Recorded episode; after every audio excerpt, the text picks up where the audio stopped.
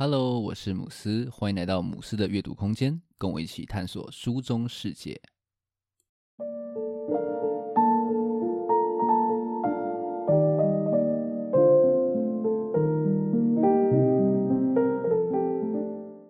今天想跟大家分享《流浪者之歌》这本小说，它的作者呢是德国的作家赫曼·赫塞，那他也是诺贝尔奖的得主。那这个故事呢，叙述了婆罗门之子悉达塔的求道旅程。那赫塞的文字是非常的优美，某些段落读起来甚至有一种好像在读诗的感觉。那他的叙事风格呢，也是非常的流畅好读。那你不用担心说呢，他是这种诺贝尔奖得主所写的经典会很不好读。但是呢，虽然它是非常好读的。其中的深意啊，我觉得是非常值得再三的去细细品尝。其实这已经是我第三次读这个作品了。那我有点忘记当初第一次看的原因是什么，因为其实我不太常看这种所谓的经典。在这次重读之前，很多的剧情其实也都已经忘记了。不过呢，我却隐约记得之前有在读的时候，有告诉自己说：“诶，当你以后有点迷惘的时候，可以再重新读读这一本书。”这次再刷呢，读起来真的是又别有一番风味。只能说经典真的是有其道理，每次看呢，真的都有新的感受。那我们就开始今天的介绍吧。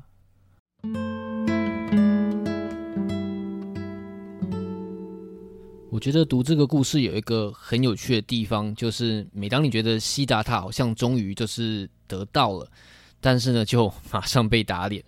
整本书作为读者呢，可以说就是跟着主角西达塔在求道的旅程上面这种兜转，仿佛这场追寻好像永远没有停止的一天。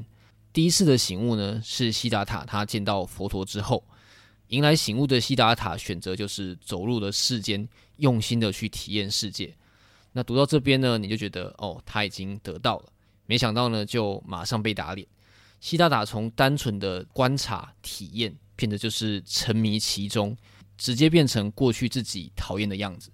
书中是这样形容的：世间已经网住了他，情欲、贪婪、迟钝，最后还有他以前觉得愚蠢、最常轻蔑而揶揄的贪得无厌。在这个坠落的时刻呢，悉达塔反而就是迎来了他第二次的觉醒。那再次觉醒了，他来到了河边。跟船夫瓦苏德瓦一同载人渡河，并学习倾听河流的声音。再一次的呢，我们觉得说，哇，西达塔好像又得到了。但是这一切在西达塔的儿子来到之后，又再一次的被打破。西达塔他非常非常的宠他的孩子，极尽一切的呢，想要去满足他的各种需求，但是换来的却是他的儿子无尽的不满，甚至还有轻视。等于是随着儿子而来的呢，并不是快乐。还有平静，而是忧虑，还有灾难。那借由这样子的，好像反复的得到又坠落，我是觉得说，赫塞好像在提醒我们说，就是生命总是有各种新鲜事。那这种挑战呢，是没有停止的一天的。那我们总是以为说呢，我们可以找到一个怎么说，一种一以贯之的方法来面对我们人生各种大大小小的考验。但是啊，这样子的东西恐怕是不存在的哦。不过，其实反过来想，这样好像也还蛮好的。我想到陈綺贞曾经说过的一句话：“每一天都是一种练习。”也正是因为每一天都有新的挑战，我们也才都因此有机会去练习，成为一个更好的人。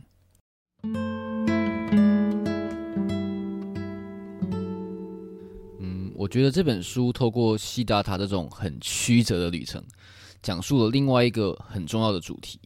就是智慧难以言传，我们总是希望可以透过像是嗯前人的一些智慧结晶，让自己可以少走一些冤枉路。但是呢，这些有形的知识还是有它的极限。书中悉达塔的一句话很打中我，他是这样说的：智慧是不可言传的，智者试着传达的智慧，听起来总像傻话。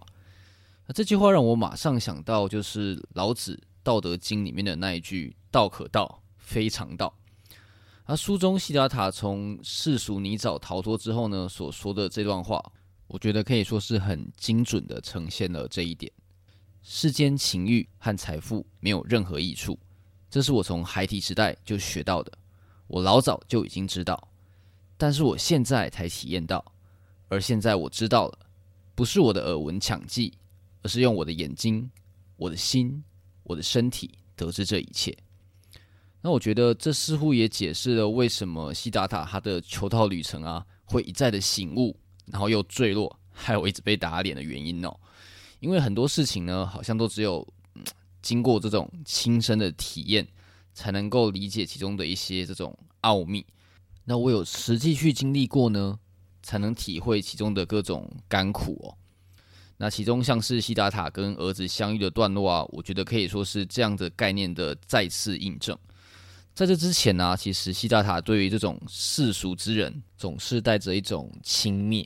书中是这样形容的：他看着他们勤奋努力，看着他们忧虑害怕一些事物，一些他觉得完全没有价值的东西，好比金钱、小小的乐趣、小小的荣耀。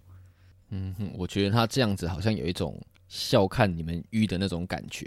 那甚至呢，连爱这样子对一般人来说超级自然的事情。在悉达塔的眼中，也都是非常难以理解的。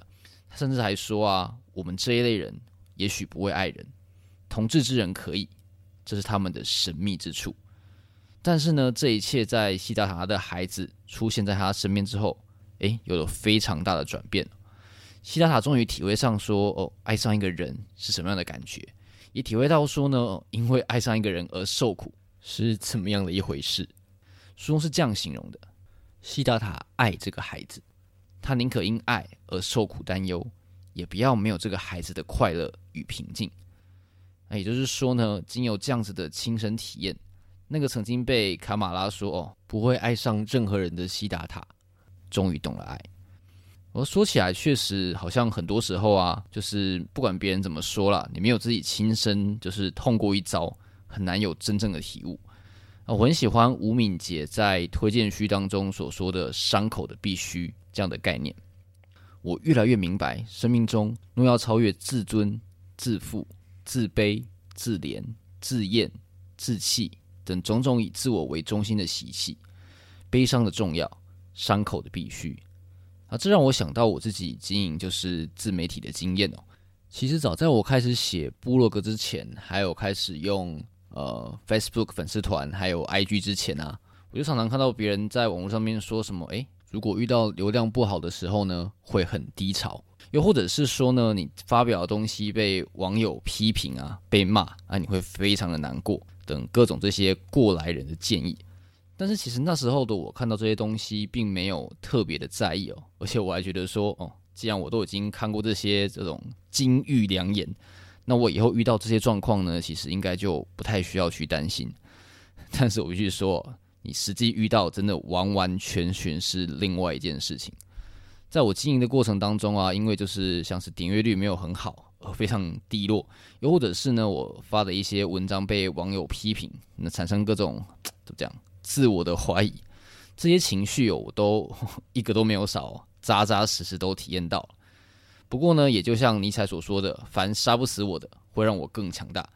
现在的我虽然说还是常常会被什么一些流量不好啊，或者是批评给打击到，但是呢，已经可以比较快速的去调整，然后呢，继续去更新文章，还有继续经营下去。我想这就是体验的威力吧。智慧难以言传这个概念啊，我觉得从反面的角度来说，就是你可能凡事不要想会有什么捷径哦，这些地狱你都要亲身走过一遭。才能够真正的体会，但是呢，我觉得也可以反过来这样子想，那就是你走过的每一条路，没有一条路是绕远路，你走过的每一个蜿蜒呢，都可以是累积。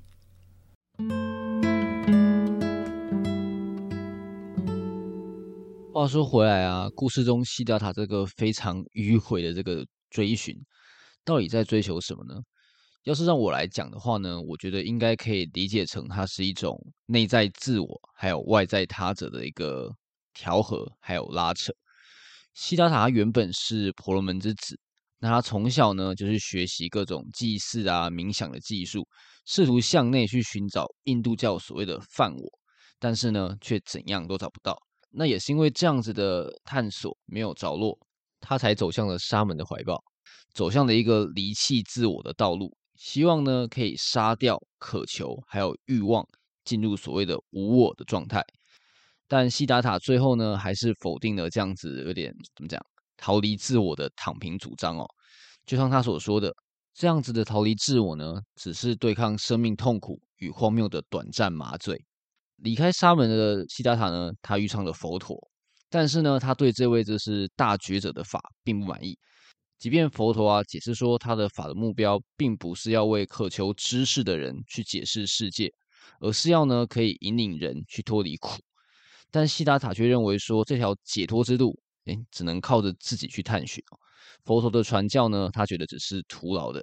他甚至还对佛陀这样说：“世尊啊。”你无能以法来传达，告诉他们你在开悟的那一刻发生在你身上的事。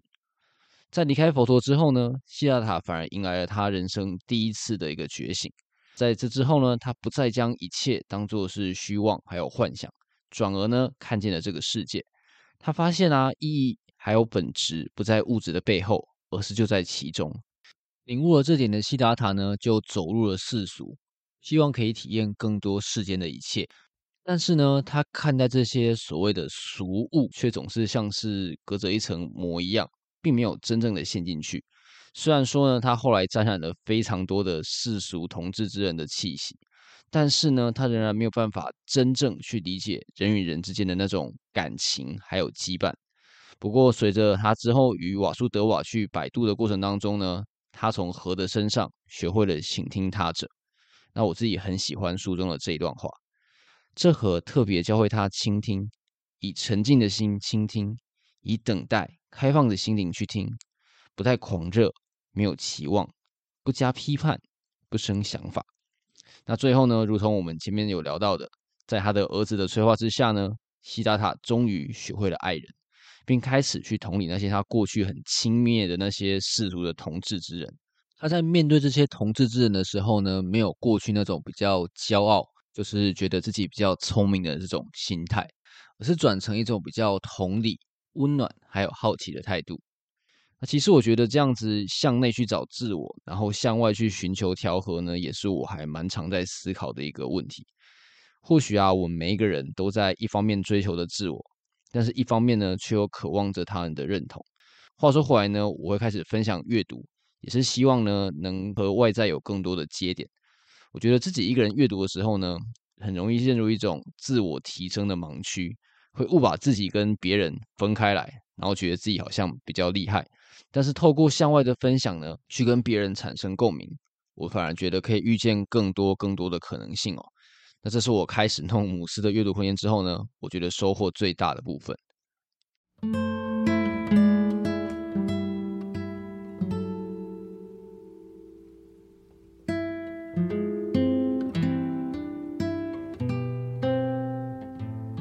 这本书啊，其实有非常多翻译的版本。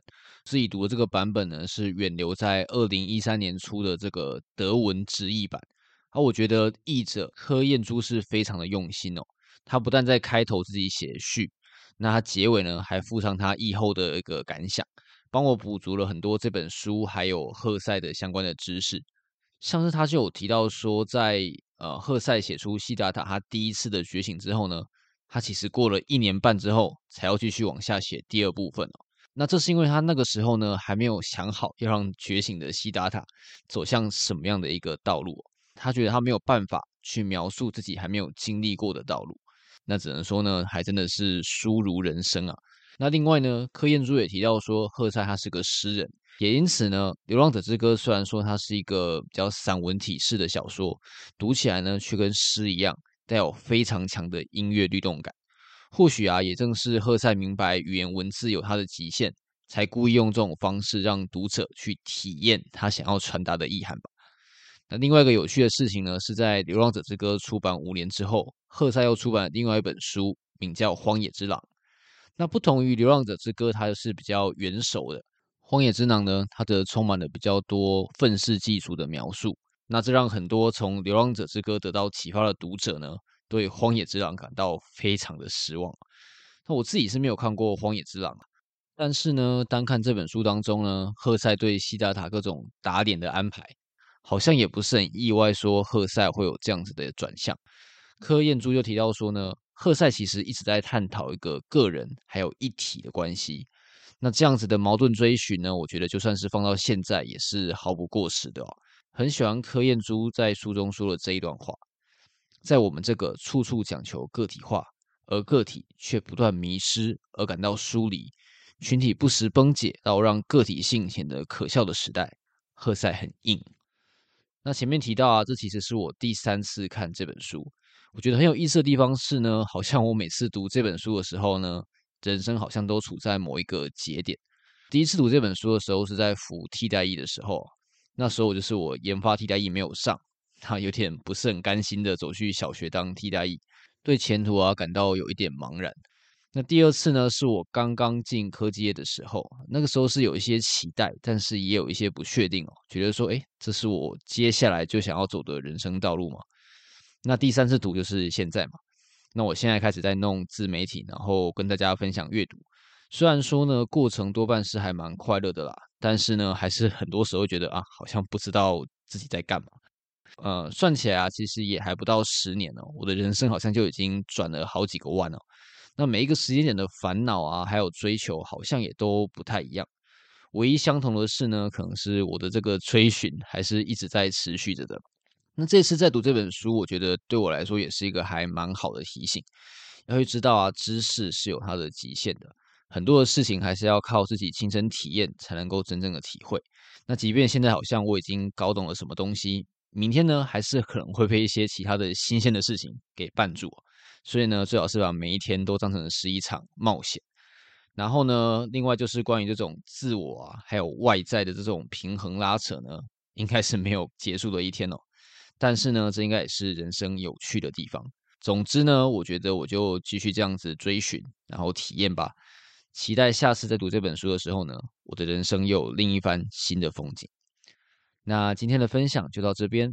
如果你觉得节目不错的话，可以订阅并分享给身边的朋友。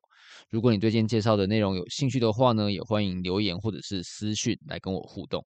只要到脸书或者是 IG 搜寻“母狮的阅读空间”，就可以找到我了。